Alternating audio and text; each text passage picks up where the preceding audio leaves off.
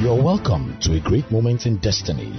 God is about to speak directly to you, and the message coming right up is crafted by heaven not just to challenge you, but to align your destiny.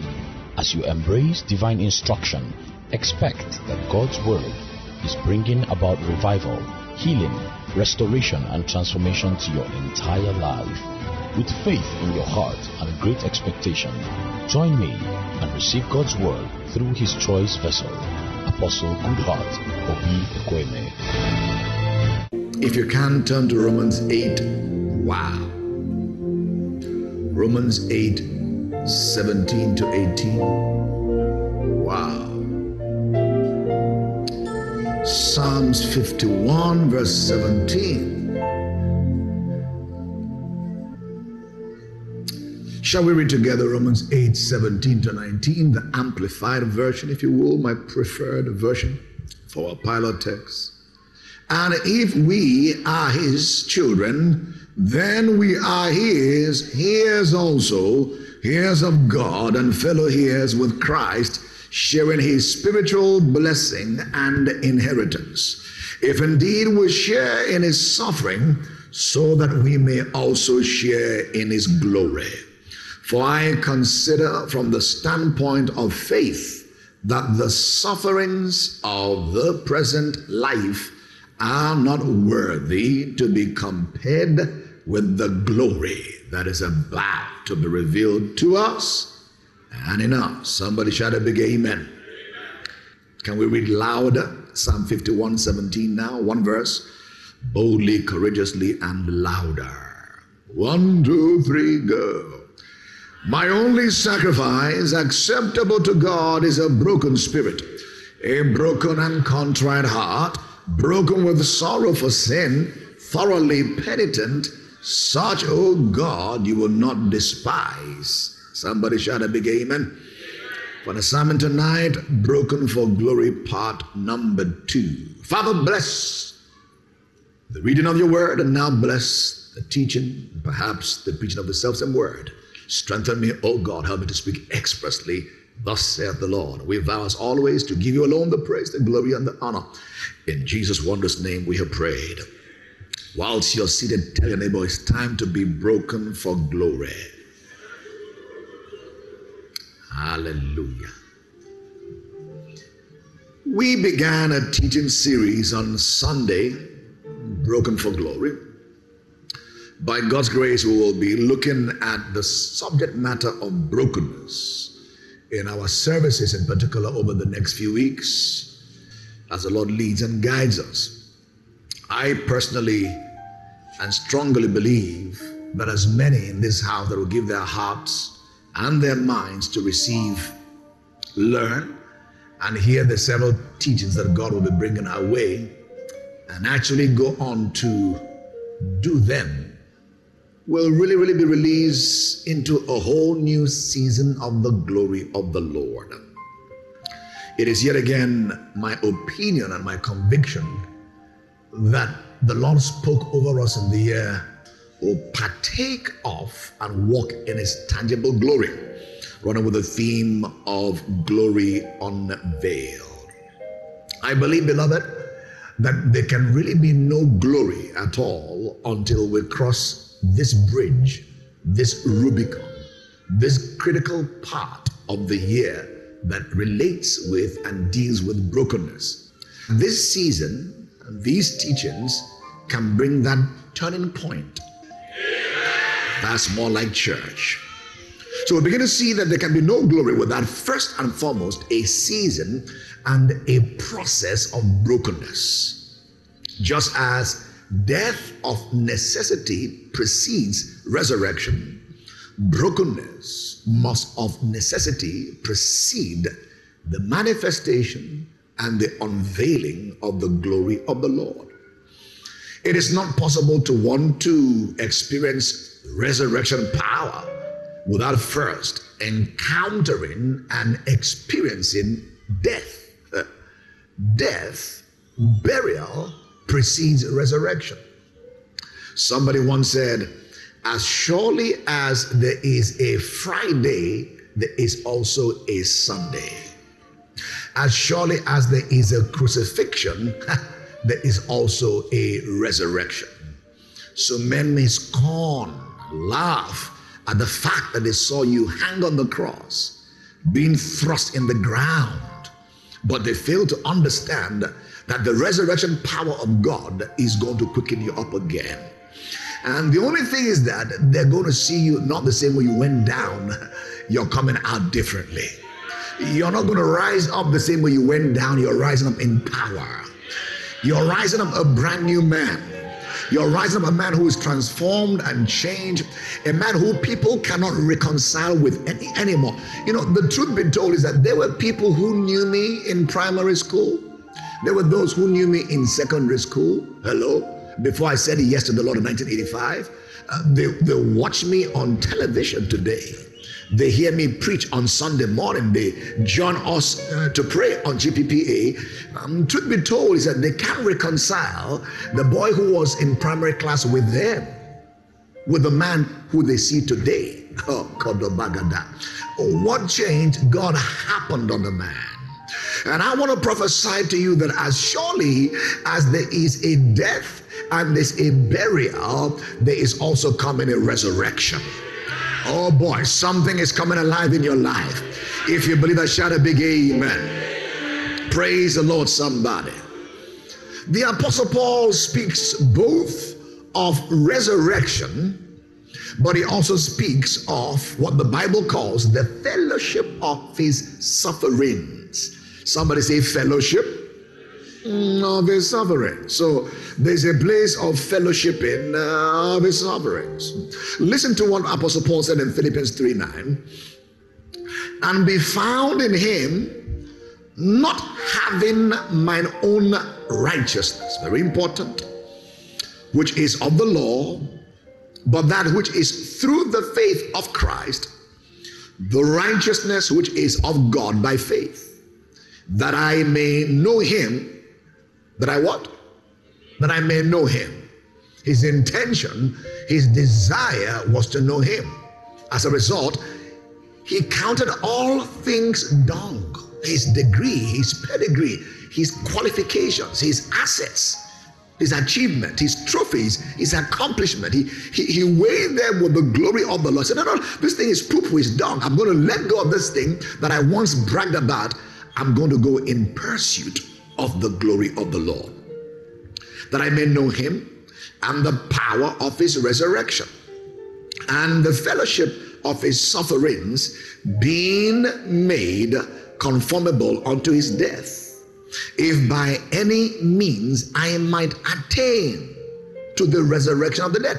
So ultimately, what Apostle Paul wanted to attain was the glory and the power that exists at the point of the resurrection of Jesus Christ. But he also understood he couldn't arrive there without going through here. Praise the Lord. So the journey to the glory is the cross. The journey to resurrection is death. Praise God, somebody. Somebody still here? So if you want the resurrection, you must embrace the death. If you want the glory, you must embrace the suffering. That is what our pilot text says primarily. That if you're going to identify with the sufferings of Jesus Christ, He will enable you to also identify with His glory. Ah, but when you refuse His sufferings, refuse to identify with the sufferings, you also deny yourself, you preclude yourself of walking in the glory. Somebody shout a big amen.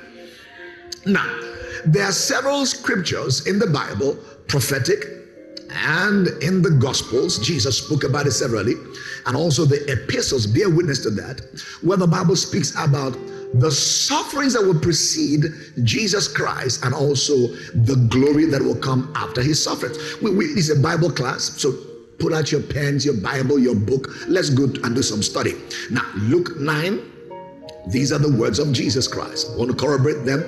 And Luke, Mark, and Matthew, I believe. Luke 9 21. Track with me. Luke 9 21. What are we looking at? Where it was spoken that sufferings will precede the glory of Jesus. Luke 9 21. Are you there? Okay, let's read together 21 22. 1, 2, 3, go. And he straightly charged them and commanded them to tell no man that thing, saying, The Son of Man must suffer many things and be rejected of the elders and chief priests and scribes and be slain and what? Be raised the third day. Praise God. So this is witness number one. Let's look at Luke 24 25 to 26. Luke 24 25 to 26. Then he said unto them, O fools and slow of heart, and to believe all that the prophets have spoken, ought not Christ to have suffered these things and to what? And to what? Enter what? All right. Should he not have suffered the things prophesied about him and then he will enter into his glory? So, what precedes glory? Is that in your Bible? Am I making this up? Let's track further. Uh, Luke 24, verse 46. Same chapter, verse 46. This Jesus now. Jesus said unto them, Thus it is written, and thus it behoved Christ to suffer and to rise from the dead the third day. Praise the Lord. Praise the Lord. Behoved him Christ to suffer and then to rise from the dead the third day. So again, suffering precedes resurrection or glory. Mark 10 33. Mark 10 33 and 34 actually. Saying, Behold, we go to Jerusalem, and the Son of Man shall be delivered unto the chief priest and unto the scribes, and they shall condemn him to death, and shall deliver him to the Gentiles. And they shall mock him, shall scourge him, and shall spit upon him, and shall kill him. And the third day he shall what? He shall rise again. Beloved, whether we like it or not, a divine pattern has been set here for every child of God. Somebody say divine, somebody say pattern. Praise God. Because Jesus Christ is our prototype, He is the perfect Son, which really, really, He came to replicate and multiply Himself. That God may raise other sons or many sons unto glory. It's a divine pattern. It's a divine pattern. You have to understand that both Satan and the flesh, track with me now, both Satan, because Satan largely walks through your flesh, right? Both Satan and your flesh are enemies to this pattern. Do you get that? You're gonna you're gonna enjoy this. Trust me. Yeah.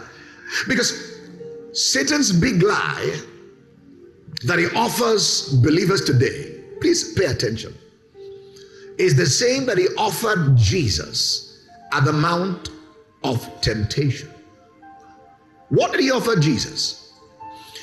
He offered Jesus in one of the three temptations the opportunity to recapture, regain lost Adamic glory without having to go to the cross. In other words, Satan offered Jesus a shortcut.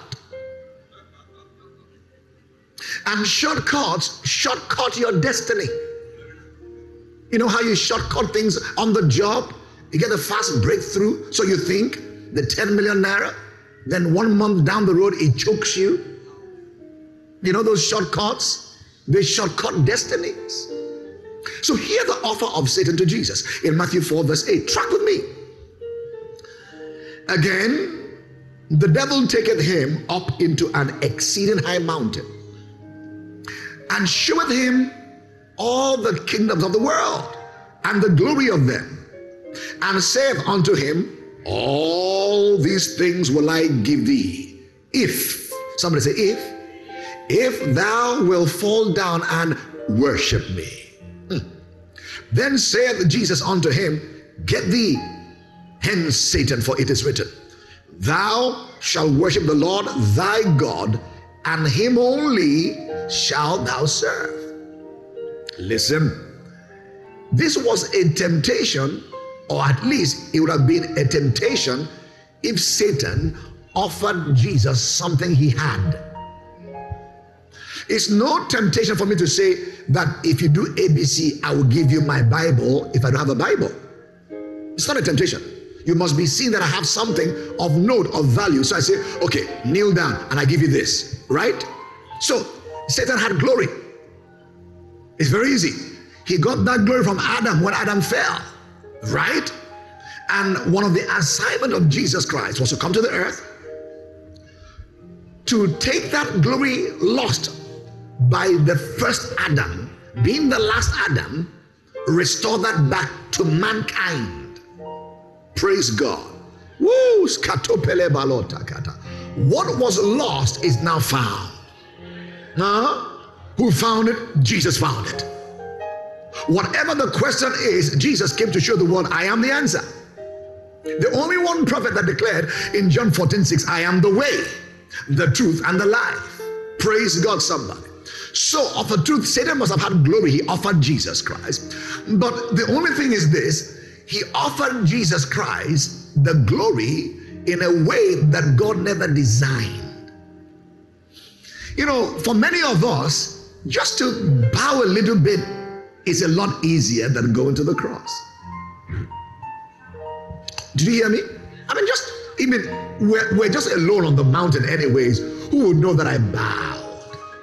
Who will know that I compromised? Who will know that I changed the figures from zero to nine? Who will really know? Just a little bow, a little, a little, a little bow, a little compromise. It's easier to seemingly go for the glory by cutting corners than to really stay the lonely pathway of truth saying no matter how long it takes, I'm going to stay on course with Jesus. Go to part. You say like Esther, if I perish, I perish. I'm not going to cut corners. Hello, somebody.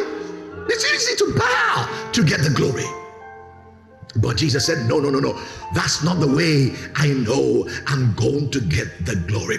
What Satan was telling Jesus, you don't need to get to the cross. Why go through all that bother? Why die? Why go to shock? Why, why, why go through all that? Just, just compromise. And you see, the truth is, beloved, as it is with the first Jesus,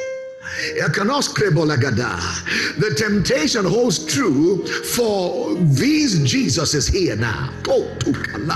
That the devil offers you the glory, but tells you you don't need the cross. Hmm. We're going to go deeper.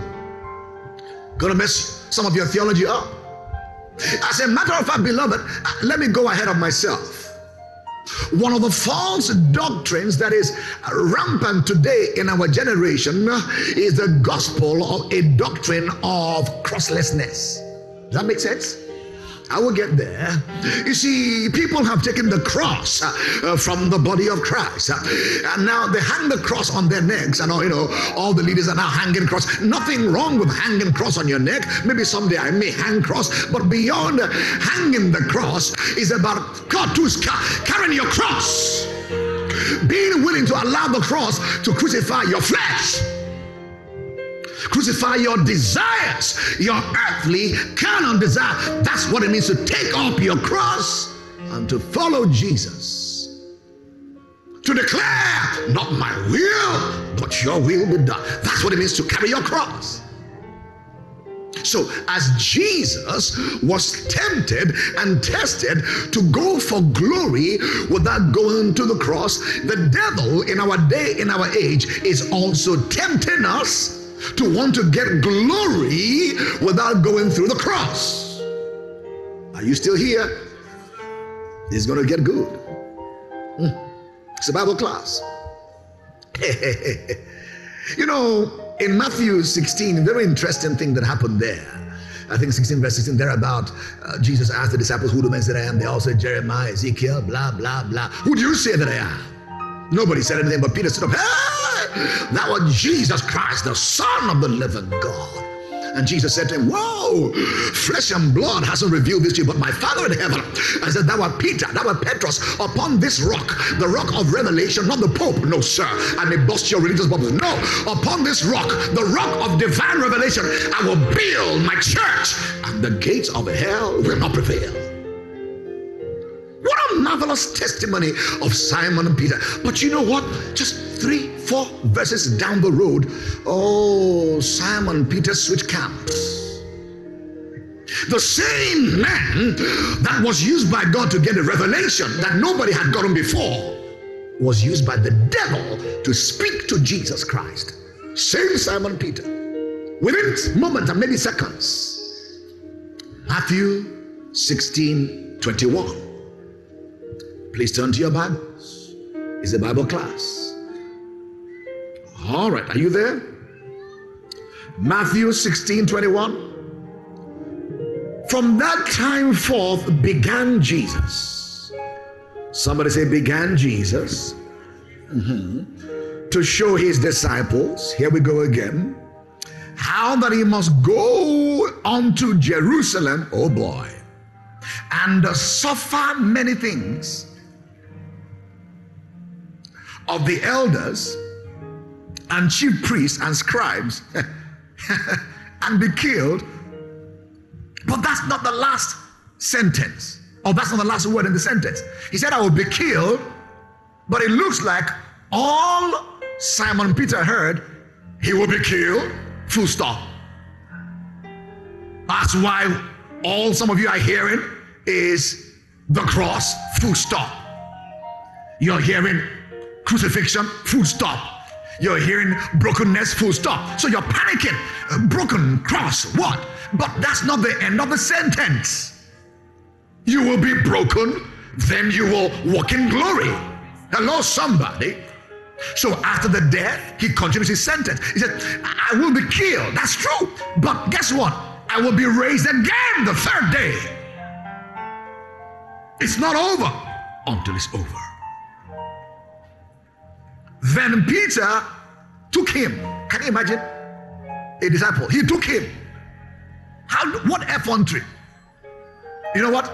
Satan had jacked into his mind. He took him and began to rebuke him. Eh? A son rebuking father. Eh? Error. Error. He began to rebuke him. You know what? He was so convinced that Jesus had gone wacko as far as we knew from the Torah, from the scriptures, you were coming to establish for us a kingdom. How can you be, if you are crucified, how can we reign? Huh?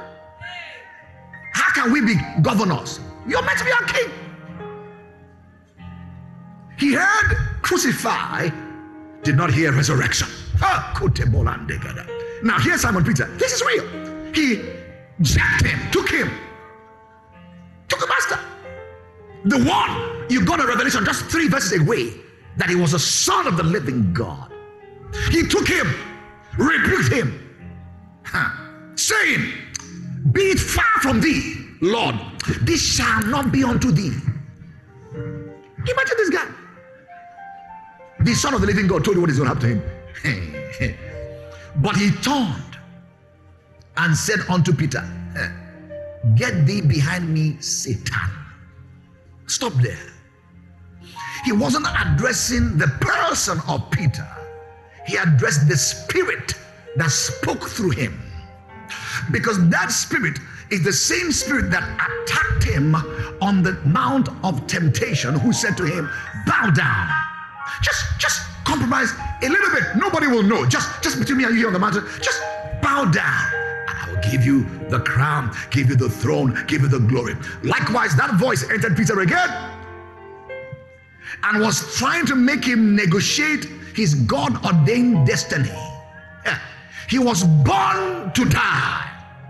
He knew he was born to die, but he knew that after death there is a burial, kotoskata, and surely there will be a resurrection. So the work of Satan through flesh hmm, is to attempt to hinder the people of God from going to the cross that will ultimately, oh boy, I feel like, are you still here? Oh my God, Obosa, from going to the cross that will ultimately, or better still, going through the cross that will ultimately lead them to the throne. Is that clear? Track with me. He turned and said unto Peter, Get thee behind me, Satan. Thou art an offense unto me. For thou savorest. That means it's the flavor you enjoy. You bring a fragrance that is what?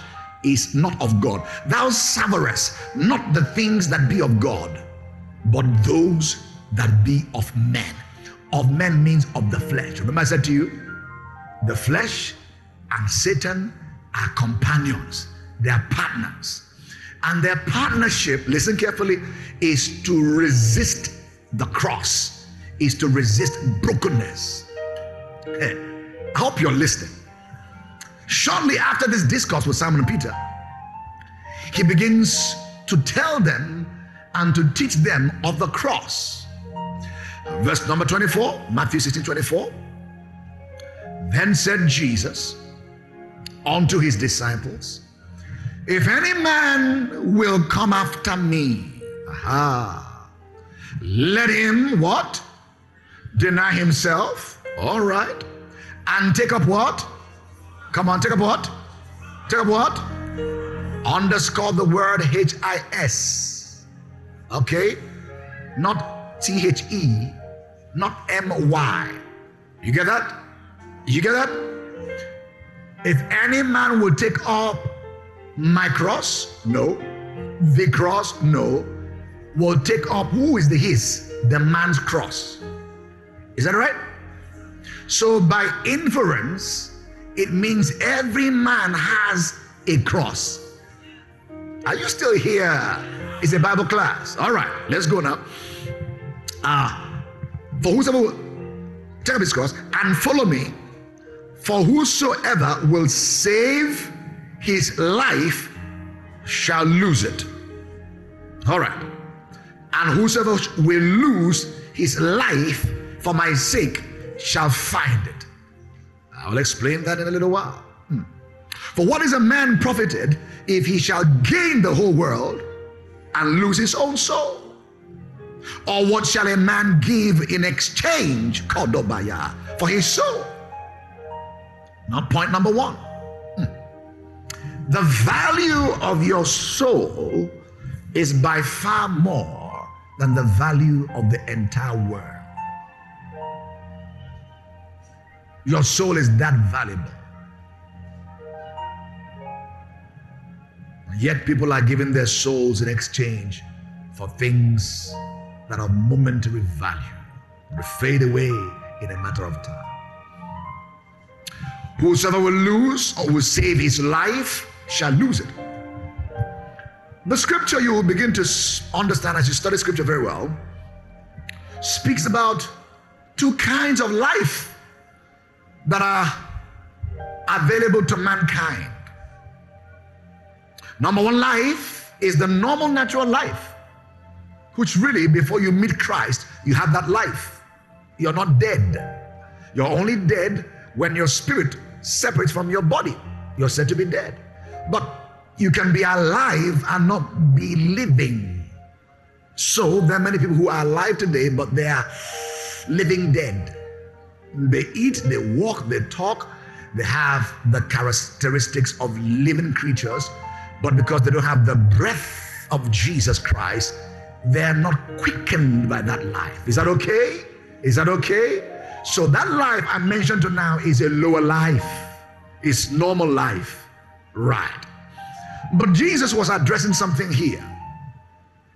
He said there is also another kind of life, which is Zoe or the higher life or the God kind of life.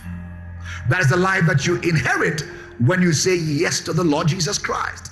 2 Corinthians 5:17. If any man be in Christ, he's a new creature. All right? All things have passed away, all things have become new, and all things have become of God. Praise God. Praise God. So when you accept Jesus Christ, He comes to give you His life. That life is Zoe, the God quality of life. Now, what Jesus is discussing here now is whoever will struggle, paraphrasing now to bring a better understanding and clarity, whoever will struggle, listen carefully, to maintain, to retain the lower life at the peril or at the cost of losing the higher life will lose even the lower life that is trying to survive. Oh boy. Am I helping you? Let me try to rewind. It's a lower life, higher life, all life, just different quality of life. The master was saying that there are people who are going to struggle to retain and maintain or to save their life, but at the high price of losing the higher life. And what will happen to them is this they won't only lose the higher life, but they'll also lose the lower life they're struggling to maintain. Oh boy, are you still here? But he says something that for those who are going to choose the higher life over and above the lower life, when they make that choice, they make that sacrifice for the higher life, I will also ensure that they have the lower life. Praise God. So it's a matter of choice. Track with me. We're teaching. We're going somewhere. God will help us get there. Now, I want you to turn to John 12.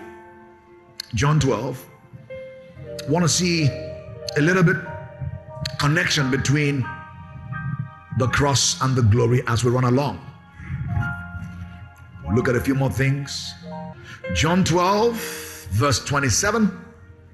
Shall we read together 27 and 28? Hmm. Now is my soul troubled. And what shall I say? Father, save me from this hour. Ah, but for this cause came I unto this hour. Father, glorify thy name. Then came there a voice from heaven saying, have both glorified it and will glorify it again. Hallelujah. Somebody shout hallelujah. You know, Jesus, being the pattern son, was at a cross. He hadn't gone to the cross yet, but he was at a crossroad. At a crossroad of facing the reality of the cross before him and his proclivity and tendency of being in the flesh, because there were tendencies of being in the flesh. He wasn't in sin, never sinned, but there were tendencies of the flesh. He got hungry, you know that? He ate food, you know that? He slept, oh yeah, oh yeah. He woke up, he prayed. So there were things that have to do with the flesh, not sinful, just the limitations of the human flesh. He wrapped himself around human flesh in the womb of one Virgin Mary. Praise God. So we see here now that, that the reality of his limitation. I mean, God is limitless. Don't get me wrong, but because he was encased in a body assigned to live three, three years and a half with an expire, expiration date, there were certain things that he was contained to do part of what he was saying when he said, Look, it is better for me to go away, Kadus Klagada, that, that I will ask the Father to send you another comforter like unto myself. Listen, he said, It was advantageous, it was profitable. Why? The person coming will do more for you than I can do because I'm time bound. Mm, are you here? I'm not only time bound, I'm also geographically bound. I can't be in two boats at the same time, except it's a miracle. Huh? I can't be in the house of Simon Peter and still be by the river Gennesaret. Why? I'm in a body. So there is a limitation. It's not limited or this confine, but there is one coming who will not be limited anymore. Kanos Kedeba. He won't only be with you as I'm with you, talk with you, shake you, feed you, but guess what? He's going to move his location into you. You are going to be the place, the address, the residency of the Holy Ghost. That means you're not going to carry him in your pocket like a talisman, like other gods. Other gods have to be carried by people around their neck, in their pocket, the black cloth. You know what I'm saying? But this God, I don't carry this God, but this God, He carries me. Hello, somebody. I step into the boat, He carried me. I'm on the jet, He carries me. I'm on the sea, he, I'm driving my car, He carries me. Guess what? He said to me, said to you, He will never leave you nor forsake you. Somebody shout, Thank you, Holy Ghost. He's advantageous that I send one called the Holy Ghost. You know, in the service the church is doing today, we don't we don't maximize the power, the potential, and the privilege of that person called the Holy Ghost. He's not Casper the Ghost, no, he's a person. Now he's powerful. Now he's God like God. He can move like God on the earth. Listen, you gotta thank God for the Holy Ghost. He will make you invisible. He will make you invincible if you learn how to yield yourself to Him. He will make you unstoppable. He will make you unhinderable. He will make you unmolestable if you learn to yield. Somebody shout, Holy Ghost. I love you, Holy Ghost. In you I live, in you I move, in you I have my being. With me, wherever I go. The Bible declares in Psalm 46, verse number one, He's my present help in the time of trouble. I don't know what you're going through tonight. The Holy Ghost is with you. You've got to learn to acknowledge Him. You've got to learn to talk to Him. You've got to learn to commune with Him. Every now and then, as you walk on the street, Holy Ghost, I love you.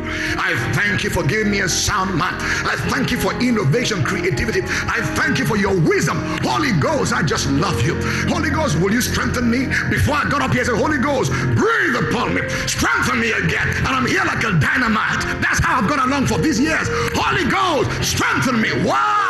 Romans 8 11. If the self same spirit that raised Christus up from the dead, if that self sense resides within you, that spirit will quicken your mortal body. Your hearts are being quickened right now.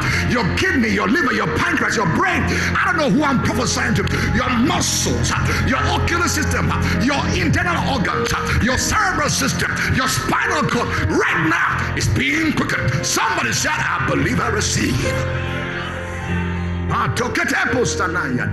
Holy Ghost. we have to maximize his ministry.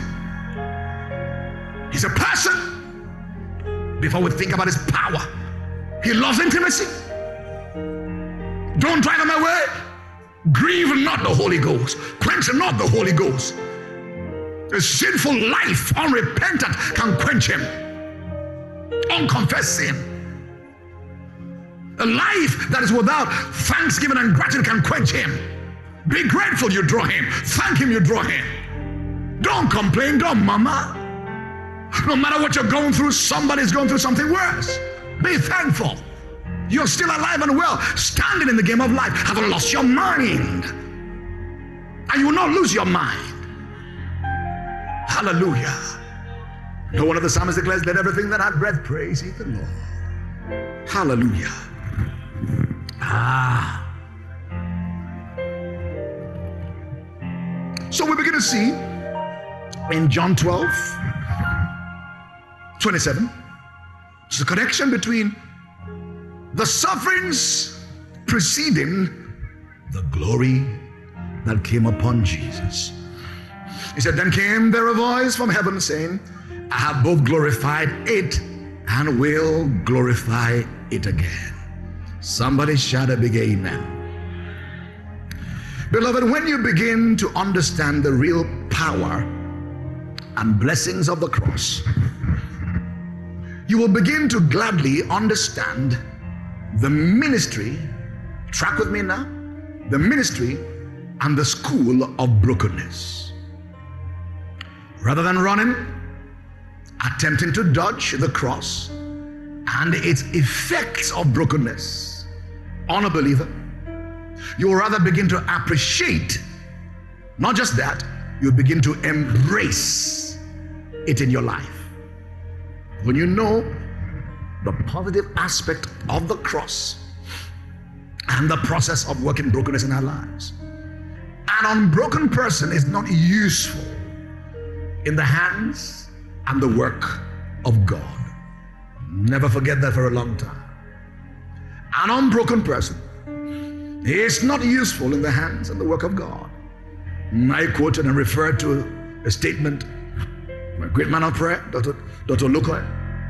And he said, as useless as makeup, pancake powder, spray that makes a cop smile when it's dead. As useless as it is to the dead man, likewise, an unbroken man is in God's hand. An unbroken man will not only be useful, not useful to God, listen, he will be detrimental. He will be destructive to God and his works. Hmm.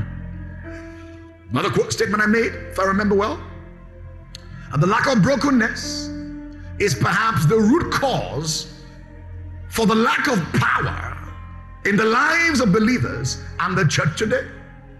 The lack of brokenness is perhaps the root cause for the lack of power in the lives of believers and the church today. Beloved, I've heard many people say that I want to be used by God. In fact, many have prayed for God to use them. The truth be told is that whilst many want to be used by God, God doesn't use everybody. He just doesn't. he calls everybody. All are called, or you read, many are called, few are chosen. I paraphrase. All are called, few make it to be chosen. It's my version. What is in the Bible is many are called, few are chosen. But my explanation is that all are called. Why? God is not a respecter of persons. What he said to one, he said to another. For every man who calleth upon him in every nation shall be saved. So there's no special person, all are called. But not all respond to the call. There's a, there's a base level. Yeah. But beyond the base level, how you respond to God determines what God will do with you. The race has begun. They blow a whistle, glory unveiled. The separation is already on. Some are playing church, some are some are some are soaking up this thing like man. You know, I sharing with my son. Said, I said, I'm, I'm, I'm very concerned as a leader and as a pastor that some people in this kind of assembly, highly apostolic, highly prophetic, without mentioning words, are still careless about their destinies. It, it, it, it gives me great concern. While some are soaking it, every time the door is open, they're running in. They're on time, they're punctual, they're going through notes, they're studying. Others, his verse, he will preach again next Sunday. Eh, let the papa, he will deliver again. Hey, listen. This is a spiritual clinic. Write it down. It's not church for the sake of church. It's a discipleship center.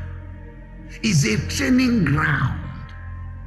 Soldiers are being raised. And except you begin to conduct yourself like a soldier with the disciplines requisite for a soldier, you miss the point. You'll be, as we heard, wayside, thorny, rocky ground. May that not be your portion in the name of Jesus Christ. How would it be that church is packed on Sunday morning? I mean, the same God in church on Sunday is in church on Wednesday. Am I right? The same God. Somebody else feels that once a week is okay for me. I didn't kill Jesus. Why will I be in church every time? Now what? I'm not. It's okay. It's okay. You know, the time you prepare for war is not the time of war. Uh, I beg here, I'm speaking many codes and parables. These words you will look for in time to come. Write it down. These cities will be sought after. They'll be sought after. You know why? There are words that are awakening souls. Awakening souls to prepare for what is about to happen. What you give your ear to, what you listen to, determines what you become. I don't hear every message. No. Some are not what I, I eat. No. Some are for the chicken are chicken. Eagles eat a particular kind of diet. Am I right? Can't afford to incline to hear anything. Hop pray, this one, this one, you can live anyhow. What is that? As a risk. Jesus. You see, it is not enough to pray for God to use you. You have to go beyond praying. It's not enough to desire for God. It's good to desire, it's good to pray, but I tell you what you need to do. Let's turn to Second Timothy 2:20. Brokenness is a key ingredient that truthfully prepares the child of God to be so mightily used by God without limits. God wants to use you, use me by His grace without limits, but demands brokenness. Are you in 2 Timothy 2? All right, when Bible study, verses 20 and 21. Let's read together as a family. Take down notes. Let's read together. 220 and 21. One, two, three, go. But in a great house there are not only vessels of gold and of silver, but also of wood and of earth, and some to honor, some to dishonor. If a man therefore purge himself from these, he shall be a vessel unto honor, sanctified, meet for the master's use, and prepared unto every good work. So you need to be prepared unto every good work. The word meet is to be qualified for the master's use. It's not PhD that qualifies you, not even Bible school. While it is good to go to Bible school, if it is that, and a good one at that. But what qualifies you is this word, purge himself. Operative word is purge. Then add the word himself. Telling you that is a responsibility you take upon yourself by the help of the Holy Ghost. You, you will not be purged by the Spirit Himself. No. You purge yourself by the help of the Holy Ghost. You take the cleansing power of the blood and you purge yourself. Then you become prepared and meet for every good work, every good work. Beloved, it's as though this scripture is saying, says, in a great house, there are many vessels, not only of gold and silver, but there's wood, there's earth, and in a great house, some are to honor, some are to dishonor. If any man put himself, you get that? Wow. Let me ask a question. What makes a vessel in a great house unto honor and unto dishonor? Huh? Purge yourself. Yeah, yeah, yeah, yeah, yeah. Okay. Is it the partiality of God? No. Acts 10 34, I think it is. God's not respect of persons, right? Yeah, 34, thereabout. Not, so, so God doesn't respect people, doesn't he has no favorites per se. Everybody's equally called, equally graced. But it's your oh boy, it's your response to God. God cannot be mocked. That means there are people who try to mock him. Eh? So God is not mocked. Whatsoever man soweth, that shall he reap. the way you apply yourself to God and the things of God, are you running after him or you're running after things? So if any man, it's a blank check. But if anybody will take the responsibility of purging, he becomes qualified, and there is meat for every good work. Now, it's like saying in a great church family, there are many vessels. Some vessels in this church are unto honor, unto dishonor. It's not an abuse or a curse because they all began at the same level. But in the process of time, one became Abel, one became Cain. Same mother, same father, by choices made by them. God said to Cain, If you do well, your own sacrifice is acceptable. Abel did well and you're killing him. What's the problem? Praise God, somebody. So that word purge is very, very key. That word purge brings to mind a dimension of consecration, separation, and dedication to God in order to be considered a vessel of honor by Him. Hallelujah. Beloved, let me say again the Lord Jesus Christ, the head of the church, has given us as a family a blanket check. It's called Glory Unveiled. You are writing a daily exam. GPPA, you sleep, you don't sleep, nobody's marking you. You come to church, you don't come, nobody is marking you. You give offering, you don't give, no register. You tithe, you don't believe in tithe, they're crazy in this church, forget this tithe. It's okay. Time will tell. Your life is tight, not tight. We can tell later. By their fruits, we will know them. You are a late comer, you love to be late, you don't care, nobody's mess. It's your choice. But just to let you know that we are going through an examination that is invisible. And every time you fail an exam in the school of brokenness, you're made to repeat. I'm telling you something. I have repeated many exams in my life as a believer. I knew I was repeating. I was on auto repeat until I passed. You see, um, in some countries, they may decide to give you a driving license because you're an old man. You know what I'm saying? You didn't pass the test, but ah, ah, you don't try seven times. Seven times, I bet just take, just take driving, take driving. You don't try seven times. Let my people go. Huh? In the school of brokenness, there's no let my people go. Back to class. Because a failure to pass today's examination is indicative you're not ready for tomorrow's glory. Write it down, oh. It came from heaven, oh.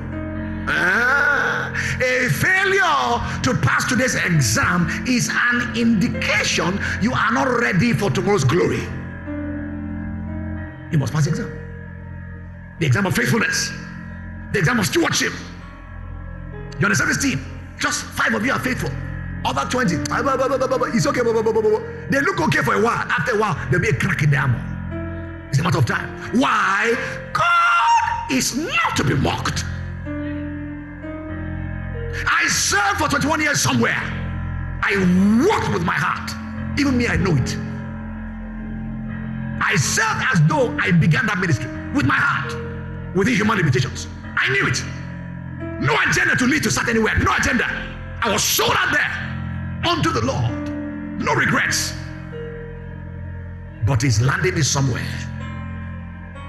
He's landing me somewhere. Why? God is not mocked. You may be mocked, you may be deceived, but it's not deceived. Hallelujah. Somebody shout hallelujah. Somebody shout hallelujah. Glory to God.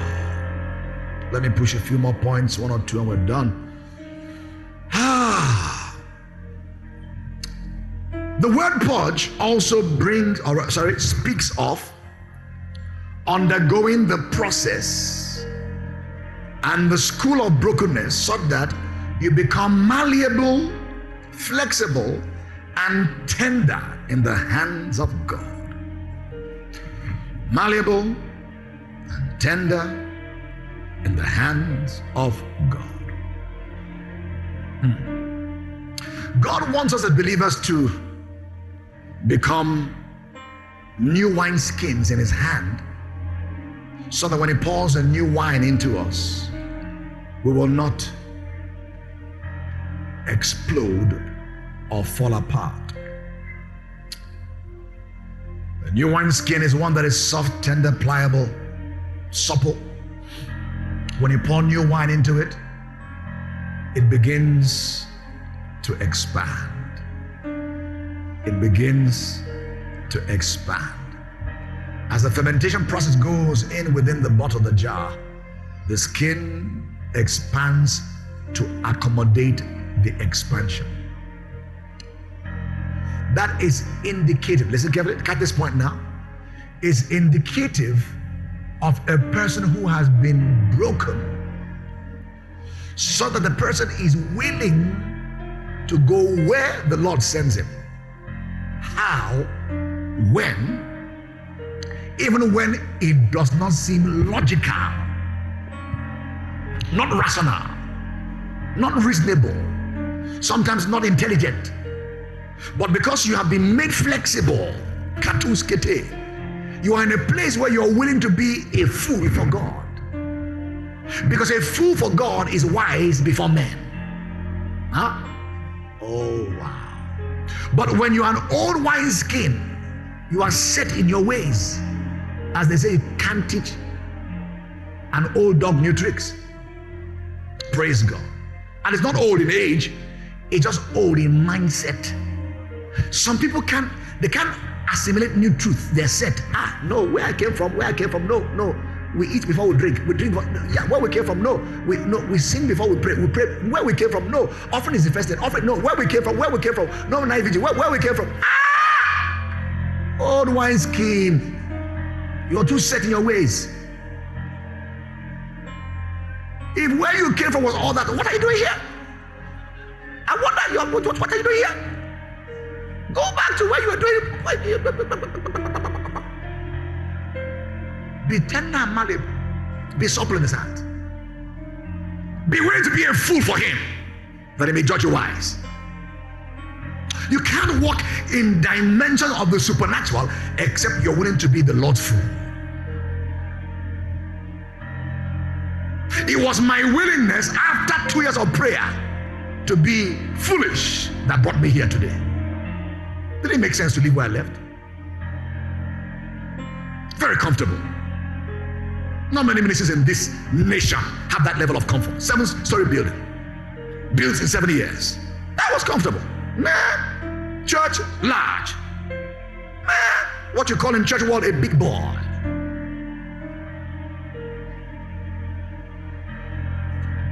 But the danger is this you can be a big boy in the eyes of men, but a small boy in the eyes of God until you obey Him.